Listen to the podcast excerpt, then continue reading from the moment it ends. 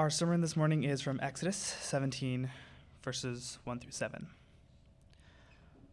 All the congregation of the people of Israel moved on from the wilderness of sin by stages, according to the commandment of the Lord, and camped at Rephidim. But there was no water for the people to drink. Therefore the people quarreled with Moses and said, Give us water to drink. And Moses said to them, Why do you quarrel with me? Why do you test the Lord? But the people thirsted there for water and the people grumbled against Moses and said, Why did you bring us up out of Egypt to kill us, and our children and our livestock with thirst? So Moses cried to the Lord, What shall I do with this people? They are almost ready to stone me. And the Lord said to Moses, Pass on before the people, taking with you some of the elders of Israel, and take in your hand the staff with which you struck the Nile, and go. Behold, I will stand before you there on the rock at Horeb, and you shall strike the rock, and water shall come out of it and the people will drink. And Moses did so in the sight of the elders of Israel. And he called the name of the place Massah and Meribah, because of the quarreling of the people of Israel, and because they tested the Lord by saying, Is the Lord among us or not?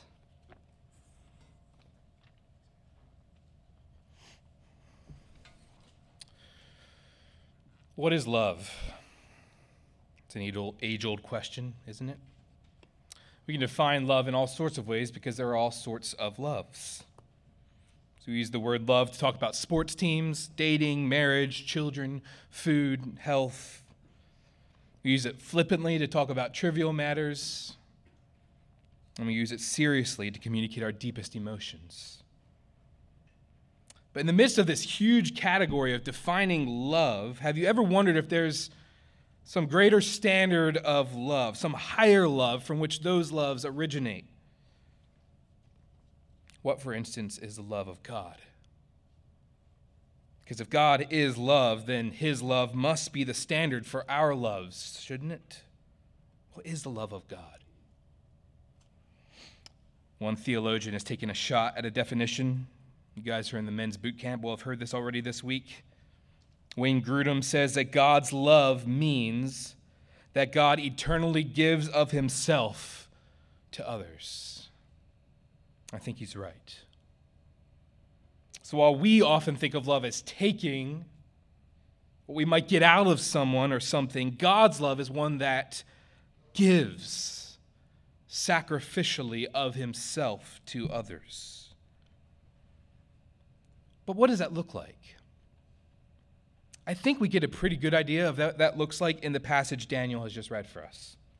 So we're working our way, if you've been with us or if you're new, we're working our way through a study in the book of Exodus. Exodus is the historical account written by the prophet Moses to show how God led his people Israel out of slavery in Egypt to the land he promised to give them.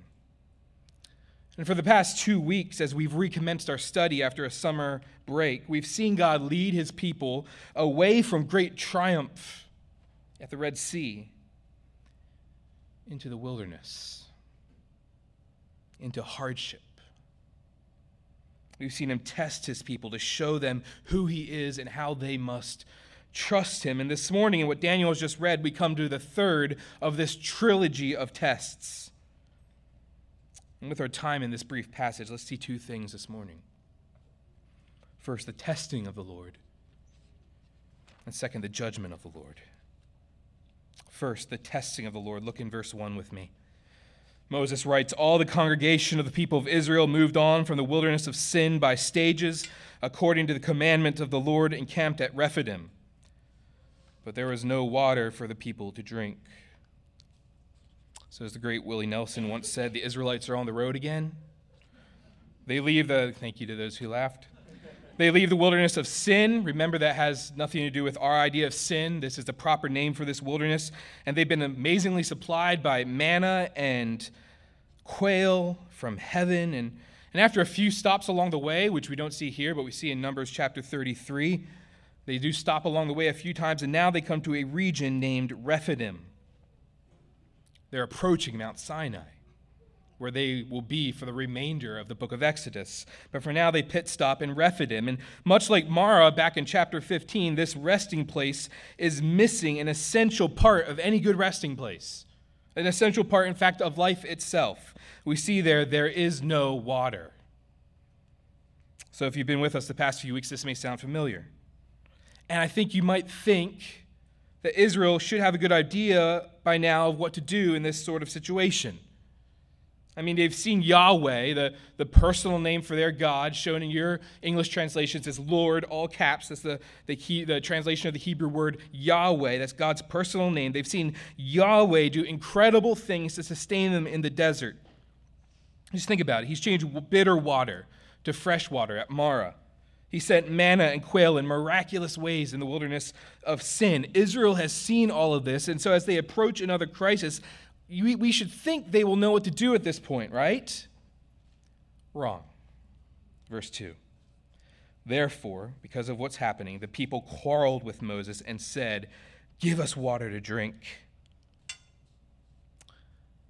We've seen Israel grumble already in Exodus, but here this is a new term Moses is bringing up. He says that they're quarreling. Uh, one scholar points out that this word has a sense of even more than grumbling, perhaps a, a one party being wronged by another party. So the Israelites are quarreling because they believe they have been wronged in a serious way by their deliverer Moses. We see that in verse 3 as they grumble and they say, Why did you bring us up out of Egypt? To kill us and our children and our livestock with thirst? We saw them grumbling last week, right? But this week we see yet again that they're grumbling while, first and foremost, that Moses is actually ultimately against Yahweh. Look at verse 2. Moses responds to their quarreling and says, Why do you quarrel with me? Why do you test the Lord? In chapter 16, we saw Moses declare that their grumbling was not against him, but against Yahweh. Remember that? After all, it had been Yahweh who had brought them up out of Egypt. It had been Yahweh whose plan all along had been to deliver his people. It had been Yahweh who had sent Moses to save them. It had been Yahweh who had exercised amazing signs and wonders of judgment upon Egypt. But apparently now, short time later, Israel has already forgotten that lesson. Moses reminds them yet again. He says, You aren't testing me, you're testing the Lord. It's a bit of a new angle on it, isn't it? Israel is, in fact, testing the Lord. We've seen Yahweh test his people in chapters 15 and 16, but we here we see that this testing is not just a one way street. And while Yahweh's testing is the testing of a kind, gracious God on his weak, needy people, helping them to mature in their trust and dependence on him, Israel's testing of Yahweh is downright rebellion. It's a revolt. God's people are doubting his presence, his love, his very plan to save. And in doing so, they're placing themselves in authority over Yahweh himself. One author writes, They become the judge, and God is in the dock. It's as if God has been placed in the defendant's chair to be questioned by the prosecution, a holy God cross examined by sinful people. Do you see how backward this is? And yet, it's exactly what God's people are doing testing Him. Testing his, testing his, uh, his sovereignty, his patience, his grace, his plan. Christian, do you test God? I'm not asking if you ever question God or, or ask Him to kind of explain what is going on in your life. I'm not asking if you ever cry out and say, God, what in the world are you doing? There is a humble way to plead with God in the midst of our confusion and fear. We see the psalmist doing it again and again and again. No, I'm asking if you test God if you stand in judgment over him. So, Alec Motyer says about this passage there is an element of challenge to God, demanding that he prove his worth all over again. If, against all probabilities, he gets us out of this mess, Then we will consider believing. But in the meantime, we will suspend both our faith and our obedience. I wonder if you've ever seen that in your own heart. When God's plans and yours are different, which they often are, do you put your trust on hold until He earns it back? Another scholar says, How do we test God? By putting him on trial for not running the world the way we would like. And don't we so often do that, Christian? Position ourselves as the judge over God and demand he come through for us in the way we call him to. And then when he doesn't, aren't we tempted to withdraw? To give God the silent treatment? To hold out our faith until he sort of ups his game again. How lightly we treat God. How ignorant is our understanding of who is really in the judge's seat. Andrew read for us at the beginning of our service from Psalm 95, where the psalmist reflects on this account in Exodus 17. He writes, Today, if you hear his voice, do not harden your hearts as at Meribah as on the day at Massah in the wilderness, when your fathers put me to the test and put me to the proof, though they had seen my work. Christian, do not harden your heart at the testing of the Lord. How do you respond to the testing of the Lord in your life? His testing is, is for your good. But to test him back is futile and potentially deadly to your church. Seek to maintain a soft, moldable heart that responds humbly to Yahweh's loving correction and discipline. Tim Chester says, A hardened heart leads to ruin. When God provides in a manner that does not accord with your preferences or your timing, be careful. You will want to grumble, but instead take the opportunity to trust God rather than to test Him. It's a good warning for us, family. If you harden your heart against the Lord's testing, your heart will begin to calcify. And then when the bitterness that you harbor against the Lord just becomes too heavy to bear, it will split open your heart. So take care. Take care not to harbor resentment against the Lord for a test He's given you in your life. Not an easy one, a hard one. One where you wish He would just take away. Do not harden your heart against the Lord for that test.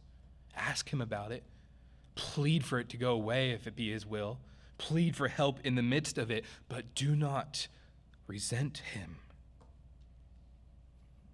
If you see resentment and hardness building up in your heart against the Lord, repent. Face it dead on. It might be in your marriage. Lord, why have you given me this marriage? It might be in your family. Lord, why have you let that child slip away? It might be even in this church.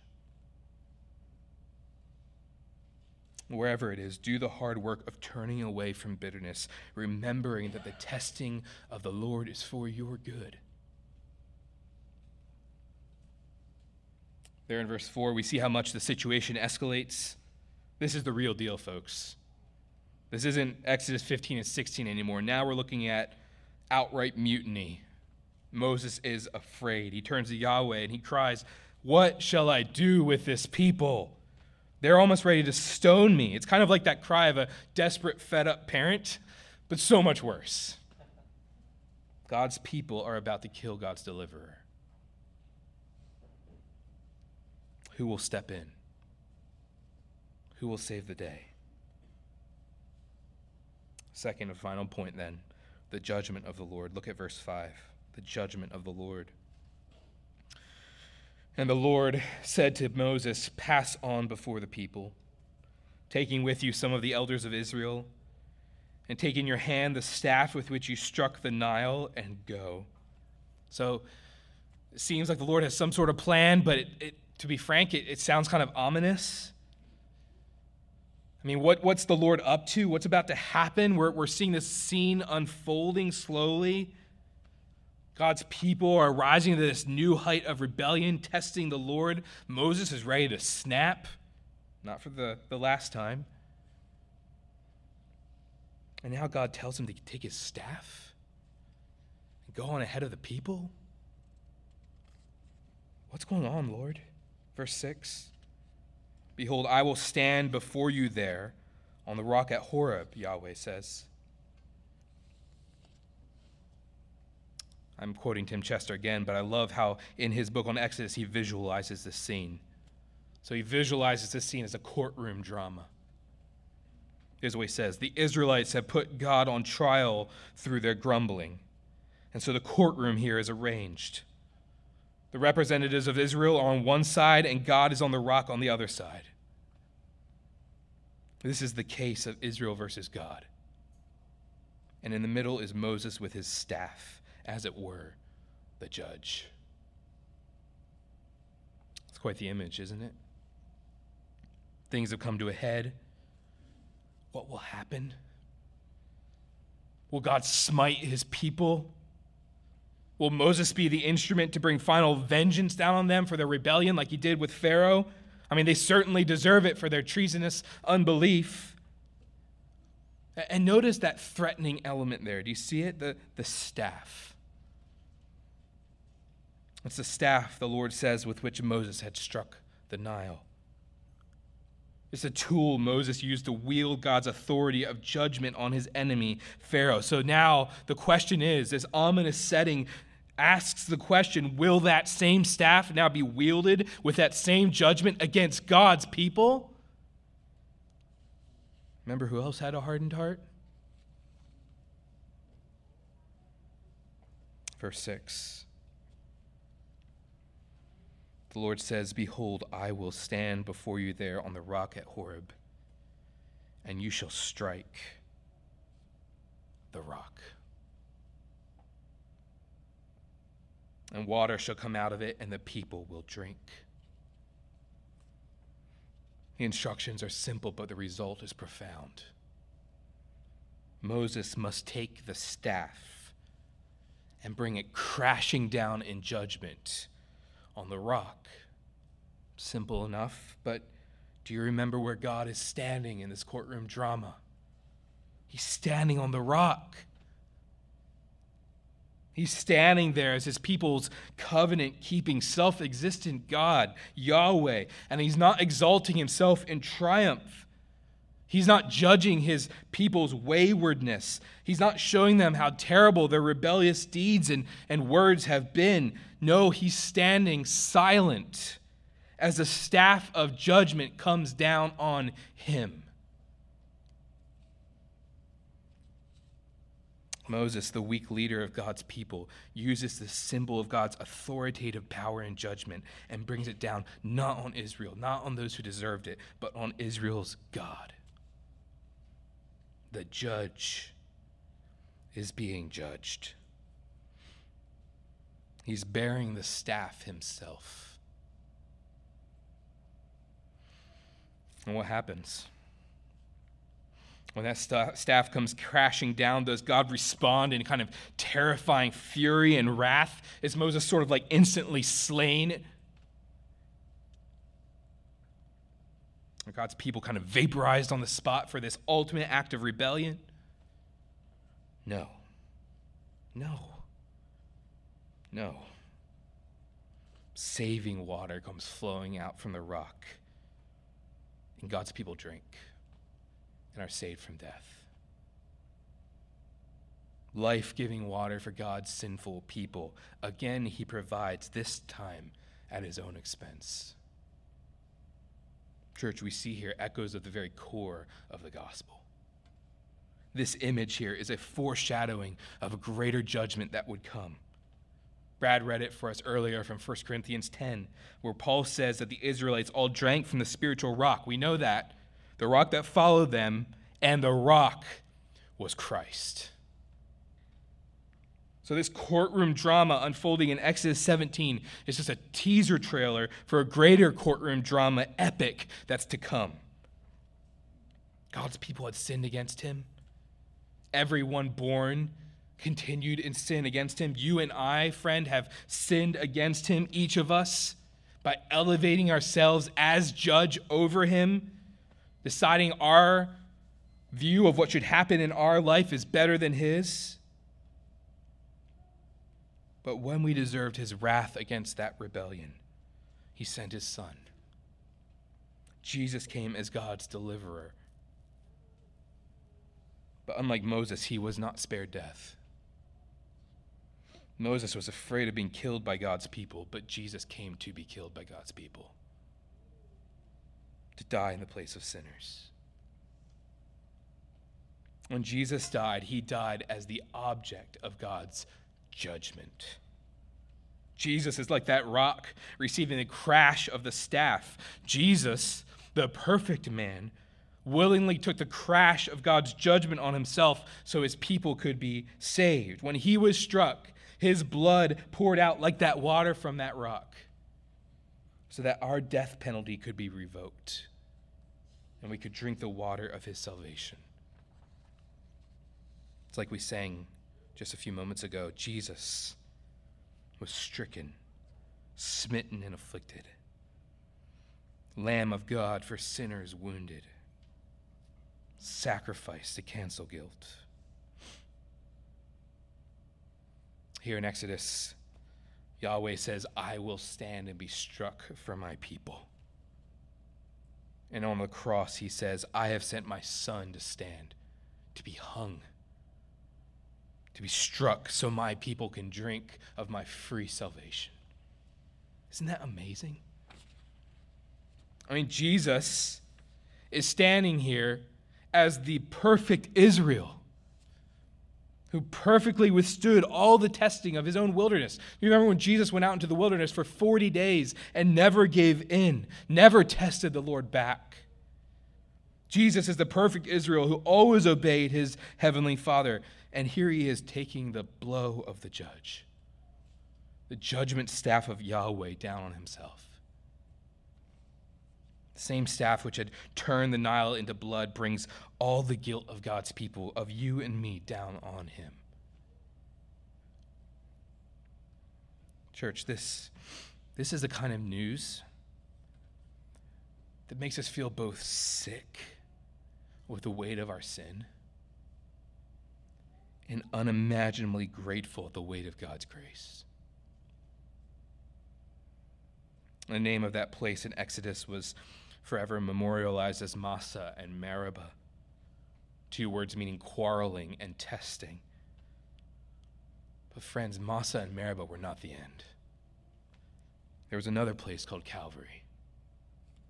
And there, Jesus bore God's final judgment for sinners. He died so that we can never wonder, like the Israelites do there in verse 7, we can never again wonder, is God with us or not? Because Jesus has come down as Emmanuel, God with us. He's promised never to leave us or forsake us. Like we said at the outset, this is the grandest demonstration of the love of God the judgment of his Son, his giving of himself to others. This is the gospel, church. If you're here with us and you're not a follower of Christ, you don't understand yourself to be a Christian, we're so happy you're here, but this has a clear message for you. You must understand that the cross is not just an example for us to help us live better, more sacrificial lives. The cross is not just a historical account of an innocent man dying a gruesome death. Many other guys did that. The cross is judgment. The cross is the gavel of the judge coming crashing down on his son. Do you see how your sin deserves punishment? And do you see how that punishment will either come down on you or on Christ? Which will it be? Won't you turn to him today and see all your sin placed on him? Won't you repent and believe and be saved? You don't need to do anything. Only recognize you're unable to save yourself and turn to Christ, and you will be saved. If you have questions about that, we'd love to talk more. You can talk to me, you can talk to some of the musicians that were up here. We'd love to just talk to you about how God, through Christ, has saved miserable sinners like us. And, dear church, what a Savior, right? I mean, we deserved wrath, we received grace. We deserve judgment, we receive pardon. We deserve despair, we receive hope. We deserve death, we receive heaven. You might know of that old hymn, Rock of Ages cleft for me. That rock is Christ.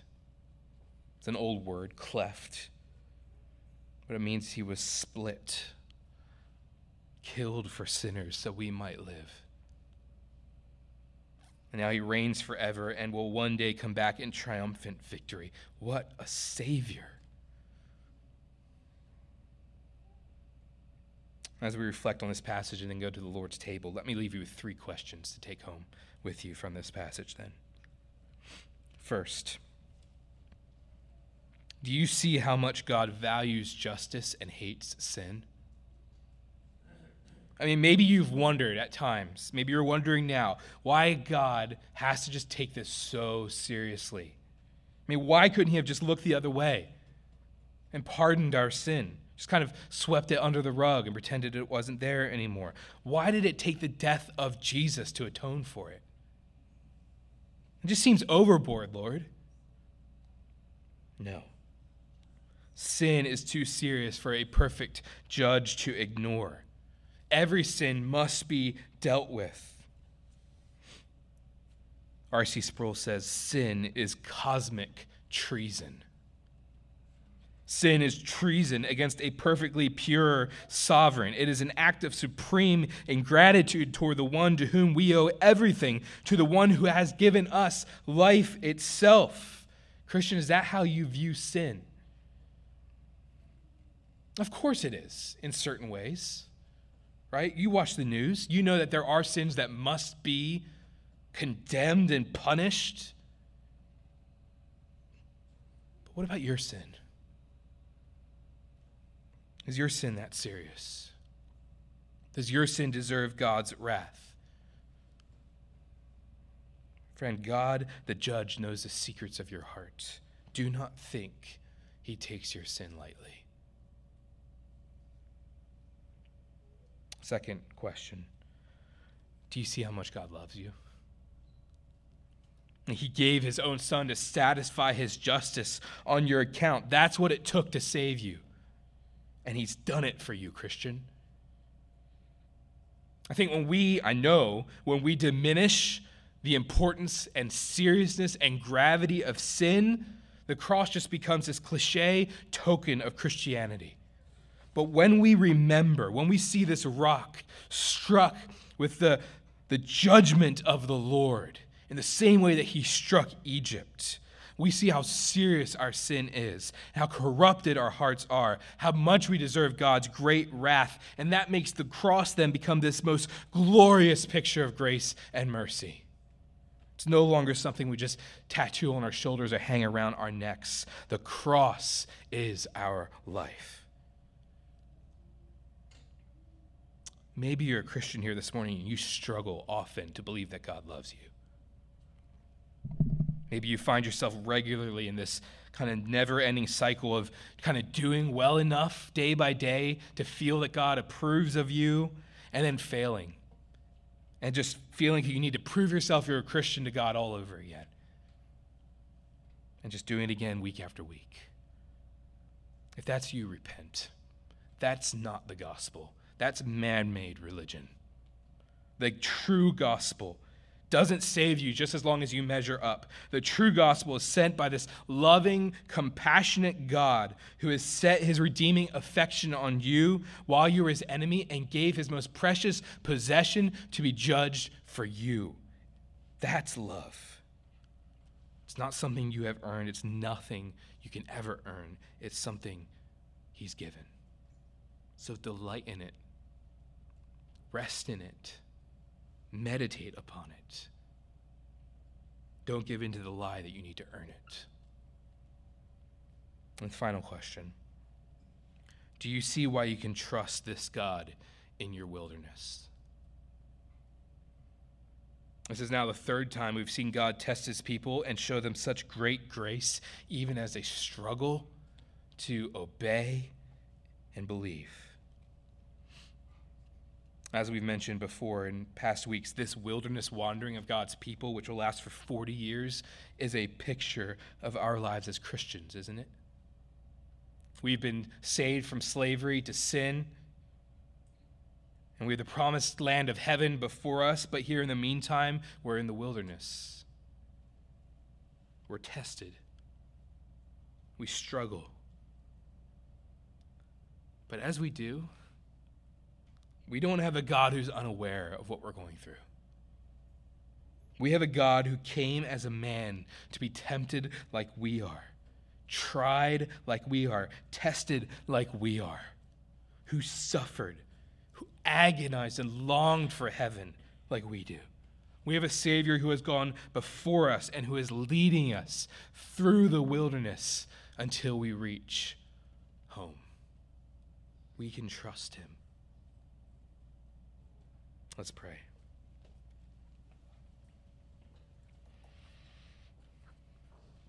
Lord, this picture of judgment and grace in Exodus 17 takes our breath away that you would be judged for sinners is just beyond our categories for mercy. So we ask, Lord, as we come to the Lord's table, you would capture our hearts yet again with the wonder of the gospel. And that as we meditate upon it, we would grow in holiness and obedience and trust in the testing that you send. We thank you for how much you love us. Now you have promised to bring us all the way to the promised land. Be with us now as we sing. In Jesus' name, amen.